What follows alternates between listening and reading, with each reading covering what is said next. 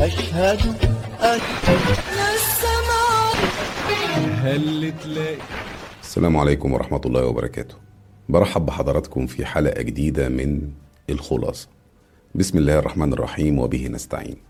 اتكلمنا في الحلقة اللي فاتت عن الخوف وعرفنا يعني إيه خوف وعرفنا إيه علاقته بالحزن وعملنا أرشيف المخاوف. وكنت طلبت إن كل واحد يبعت لنا ويقول لنا إيه أكتر ثلاث حاجات بيخاف منها في حياته. وجات لنا كمية مخاوف كتير. واللي اكتشفته إن في مخاوف كتير مشتركة ما بيننا. والنهاردة زي ما وعدتكم هنتكلم عن واحد من أهم وأكبر المخاوف اللي موجودة عند بعض الناس لدرجة إنها أصبحت فوبيا ووسواس. الخوف من إيه اللي هنتكلم عنه النهاردة؟ هنتكلم عن الخوف من الموت. الخوف من الموت؟ آه الخوف من الموت اللي لما بتيجي سيرته أو تفتكره بتترعب منه وما تعرفش تنام بسببه. الخوف من الموت اللي بيمنعنا إننا نعيش حياتنا وفي نفس الوقت مش بيمنع عننا الموت نفسه. بقالك قد إيه خايف من الموت وما متش؟ بقالك قد إيه بتموت كل يوم من الخوف من الموت ولسه ما متش؟ طب وفي حد ما بيخافش من الموت؟ استحالة. مفيش بني آدم ما بيخافش من الموت ولكن في فرق بين الخوف الصحي والإيجابي المفيد وبين الخوف المرضي المدمر السلبي والمميت. ولذلك الهدف من الحلقة النهاردة مش إني أخليك ما تخافش من الموت خالص ولكن الهدف إننا إزاي نقلل من حدة ودرجة خوفنا ونحوله لخوف إيجابي وصحي نحوله لخوف يبني مش خوف يهد. وده هيبقى عن طريق شوية أسئلة هنتكلم فيها ونناقشها ونفكر فيها مع بعض بصوت عالي. وإن شاء الله في نهاية الحلقة هتلاقي الموضوع بالنسبة لك اختلف تماما. نبدأ الحكاية من البداية. عمرك سألت نفسك قبل كده أنت ليه خايف من الموت بالشكل ده؟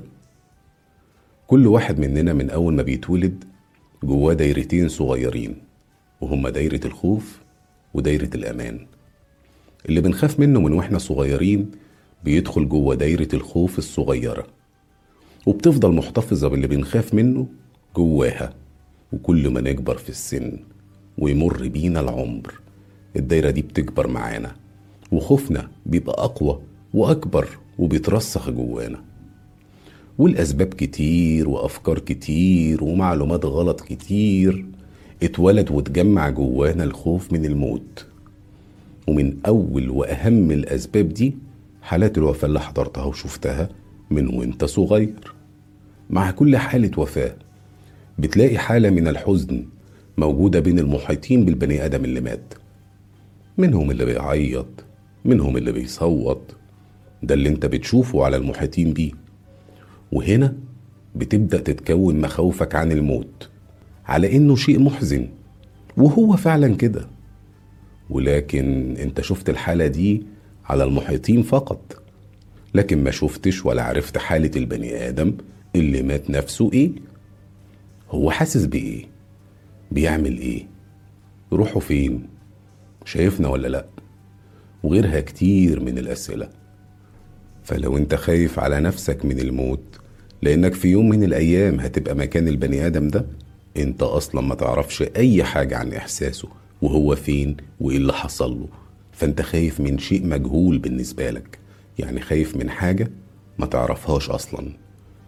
أما لو خوفك من الموت على حد من حبايبك إن هو اللي يموت ويبقى مكان البني آدم ده فهرجع وأرد عليك نفس الرد. أنت برضو مش عارف إحساسه ويمكن يكون الموت في راحة وسعادة ليه أكتر. يبقى في الحالة دي انت خايف على نفسك من غيره وده معناه انك تهت وما فهمتش الحياة صح وما عندكش رسالة. وخد بالك من كلمة رسالة دي قوي لأنها موضوع كبير مش هينفع نتكلم عنه دلوقتي وهيكون ليه حلقة مخصوص بعد كده إن شاء الله. طب سؤال هل يمكن فعلا التخلص من حاجة اسمها موت؟ أم إنه شيء من لوازم وطبيعة الحياة الأساسية؟ نعم لا طبعا. ده شيء أساسي من طبيعة ولوازم الحياة الأساسية. كل نفس ذائقة الموت. تمام. يبقى خوفنا من الموت مش هيمنعه لأننا سواء خفنا أو ما خفناش في الحالتين كلنا كده كده هنموت. طب أسألك سؤال تاني. هل الموت يعني الفناء؟ آه فعلا تصدق. لما تفكر فيها وبتشوف حد مات وخصوصا لو كان قريب منك جدا أو عايش معاك أو كنت بتشوفه بشكل مستمر مات. وتتخيل إنه بعد ما كان بيشغل حيز في الكون وبياكل وبيشرب وبيتحرك وبيتكلم وبيحب وبيكره وبيروح وبيجي. اختفى فجأة. اختفى فجأة من الدنيا وأصبح لا يشغل حيز في الكون وأصبح ليس له وجود بالدنيا تماما. وأنت مش هتشوفه تاني خالص. يبقى معنى كده فعلا إن الموت يعني الفناء. صح ولا غلط؟ صح وغلط. يعني إيه مش فاهم؟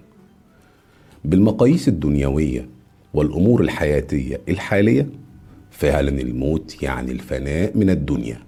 ولكن بالمقاييس الدينية ومن وجهة نظر العقلاء الموت هو انتقال من مرحلة إلى مرحلة أخرى وانتقال من حالة لها خصائص معينة إلى حالة أخرى.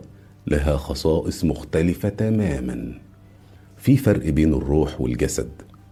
الروح لابسة الجسد ده وبالنسبة لها زي البدلة أو الجلبية اللي لابسها. وفي لحظة الموت الروح بتتخلى عن الجسد بتاعها. يعني قلعت لبسها اللي كانت لابساه.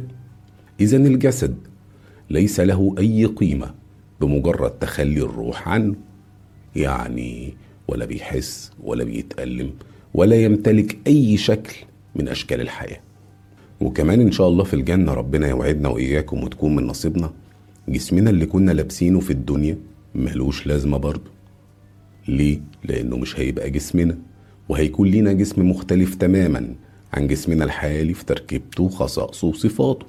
يعني روحنا هتلبس لبس جديد وأحلى من اللبس اللي إحنا لابسينه دلوقتي في الدنيا. يعني كأنها عملية تغيير جسم.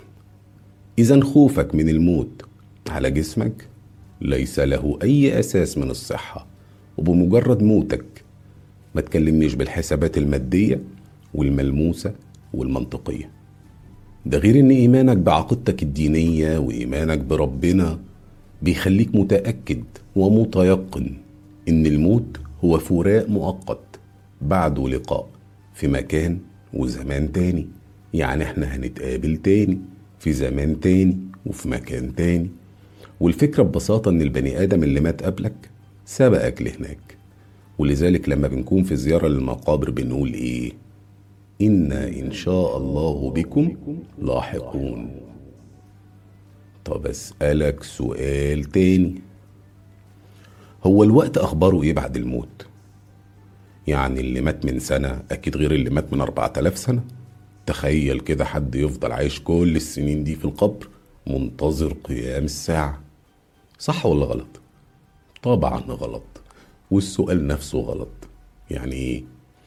يعني اولا مفيش حاجة اسمها عايش في القبر لأن اللي في القبر جسدك اللي كانت روحك عايشة فيه جلبية قديمة وقلعتها. وثانيا وده الأهم مفيش إحساس بالوقت بمقاييسنا الدنيوية زي ما أنت متخيل. فكر معايا وشغل دماغك شوية واسمع الآية رقم 112 في سورة المؤمنون بتقول إيه. أعوذ بالله من الشيطان الرجيم.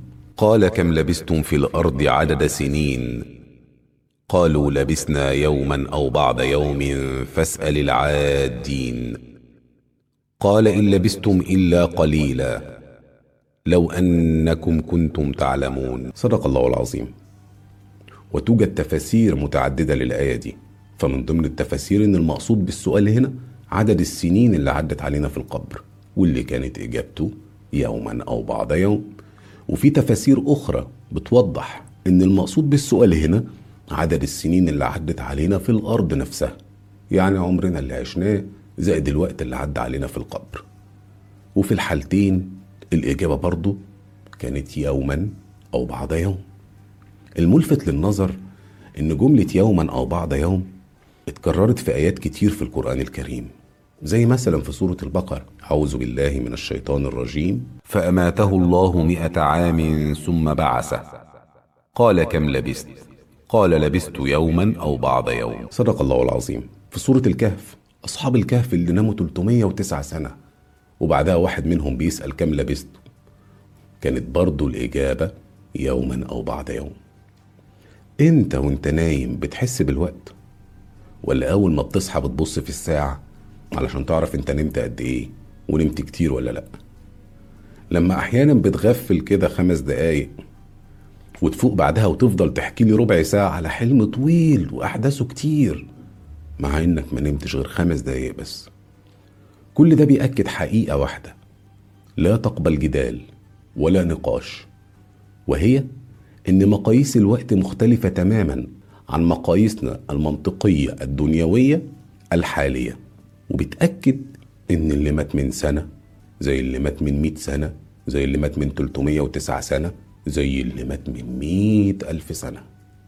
فلما هتموت مش هتحس بالوقت خالص. كأننا نمنا وصحينا بالظبط. فانسى موضوع الوقت تماما. في حاجة تاني أهم من كل ده. في ناس بتخاف من اللي هيحصل لنا بعد ما نموت ومن المجهول اللي إحنا مش عارفين عنه حاجة. ببساطة علشان تريح قلبك وعقلك و... ونفسك من أسئلة كتير بدل ما تسأل نفسك أنت هتروح فين اسأل نفسك أنت رايح لمين؟ أنت رايح لربنا أرحم الراحمين. ربنا اللي بيحبك وبيخاف عليك وحنين عليك أكتر من خوف وحب وحنية الأم على أولادها. فحد يبقى رايح عند ربنا ويخاف. لكن المهم برضو إنك تبقى فعلا مستعد للقائه. اعمل اللي عليك لآخرتك. التزم دينيا وافهم الدنيا وشوفها على حقيقتها إنها مجرد فترة مؤقتة واختبار لينا. وإذا كنا بالفعل بنعيش حياة واحدة قصيرة في الدنيا لكن الآخرة هي الحياة الدائمة التي لا زوال لها ولا انقطاع لها ولا موت معها. أما لو أنت خايف على أولادك وأهلك من بعدك ما تخافش ربنا معاهم مش أنت اللي بترزقهم. اللي بيرزقك وبيرزقهم ربنا مش أنت اللي بتحميهم. اللي بيحميك وبيحميهم ربنا. أنت مش هتكون أحن عليهم من ربنا. أنت بس خليهم يقربوا منه يقربوا من ربنا اللي أحسن مني ومنك. وبدل ما أنت سايبهم بسبب خوفك من الموت قوم اقعد معاهم وسيب لهم ذكرى حلوة يفتكروك بيها بعد عمر طويل. أوضح لك بقى المفاجأة وحقيقة الوسواس اللي عندك. الحقيقة إنك بيضحك عليك. ويؤسفني أقول لك إنك كمان بتاخد على قفاك وعمرك عمال يضيع منك يوم بعد يوم وإنت مش حاسس. مضحوك عليا؟ من مين؟ مضحوك عليك من الشيطان ومن نفسك الأمارة بالسوء. الشيطان اللي عمال يوسوس لك باستمرار ويخوفك من الموت. الشيطان اللي بيشتغلك وبيستغل خوفك من الموت وحوله لنقطة ضعف عندك. خلاك بسببها تبعد عن كل اللي حواليك. حتى أقرب الناس ليك. ونفسك الأمارة بالسوء اللي بتساعده وتكبر وترسخ الخوف ده جواك. يعني أنت بقيت ملطشة من الشيطان شوية ومن نفسك الأمارة بالسوء شوية. يعني أنت بقيت ضعيف. لكن المؤمن عمره ما كان ضعيف. بلاش تخلي الشيطان يصور لك الموت كأنه زي خيال الظل على الحيطة اللي أكبر من حجمه عشرات المرات. وانت واقف زي الطفل الصغير في زاوية بتبص له وانت مرعوب. جرأ نفسك. جمد قلبك. وخد نفس عميق. واعرف إن لن يصيبك إلا ما قد كتبه الله لك. وخد أول خطوة وقرب منه وبص له في عينه علشان تشوفه بحجمه الطبيعي. وانت قريب منه وابتسم بكل شجاعة وتحداه وقول له آخرك إيه؟ شايف نفسك قوي وبتخوفني علشان كده كده هتاخدني؟ وافرد ظهرك وابتسم تاني وقول له أنا مستعد لك وجاهز ولما هيجي وقتي وهاجي معاك هبقى جاي وأنا راضي ومبسوط وعامل حساب اليوم ده كويس. لكن من دلوقتي لحد ما يجي اليوم ده وسع من طريقي ومش عايز أشوفك علشان ورايا حاجات كتير في حياتي. أهم من إن أخاف منك. قوم ابدأ أول خطوة في طريقك ورحلتك للحياة. وارسم خريطة لعدد كبير من النجاحات اللي هتأثر في حياتك وحياة عيلتك وحبايبك وهيفتكرك بيها حتى لما يجي اليوم اللي أنت كنت بتتكلم عليه. ولو عايز تعرف فين بداية الطريق فلازم يكون بنفسك من غير مساعدة حد. وبطريقة واحدة الصلاة والدعاء. الدعاء. آه. ادعي ربنا وانت ممكن بالإجابة. ادعي ربنا بأسمائه. ولله الأسماء الحسنى فادعوه بها. وأخيرا أتمنى إنك تكون هديت ونظرتك للموت ولحياتك اختلفت ويكون اتحول لخوف إيجابي خوف يبني مش يهد خوف يخليك تقرب من ربنا. مش خوف يخوفك من الموت ويوقفك مكانك. وخليك دايما فاكر إن الخوف من الموت بيمنعك من إنك تعيش حياتك لكن مش بيمنع عنك الموت. ربنا يرزقنا حسن الخاتمة. اللي أول مرة يسمعنا النهاردة يا ريت يرجع يسمع الحلقات اللي فاتت علشان يبقى ماشي معانا في طريقنا من الأول واللي في آخره إن شاء الله السعادة وراحة البال. وما تنساش تشترك في قناتنا على اليوتيوب علشان تتابع الحلقات اللي جاية. وآسف للإطالة. وعلى وعد بلقاء جديد في حلقة جديدة من الخلاصة. ربنا ينفع بينا ويجعلنا عند حسن ظن الجميع. ربنا يحفظنا ويحفظ أولادنا ويبارك فيهم. ربنا يحفظ مصر. السلام عليكم ورحمة الله وبركاته. أحلى بلد دي بلدنا ودايما فيها جديد. أحلى دماغ دي دماغنا وناسنا بالتأكيد. عندنا خبرة دراسة شطارة. عندنا ناس في إيديها مهارة. حل وشوشنا يخلوا حياتنا من جديد. مش هنعيش غير مرة واحدة يلا نعيشها بضحكة رايقة شوف الدنيا بشكل جديد. اوعى تقول ده حال الدنيا هنعمل إيه؟ الدنيا وخدها في حضنك خليك واثق ان الضحكة اللي بنرسم بيها حياتنا. قرر تبدأ ارسم لون. كل طريقك يلا نعيش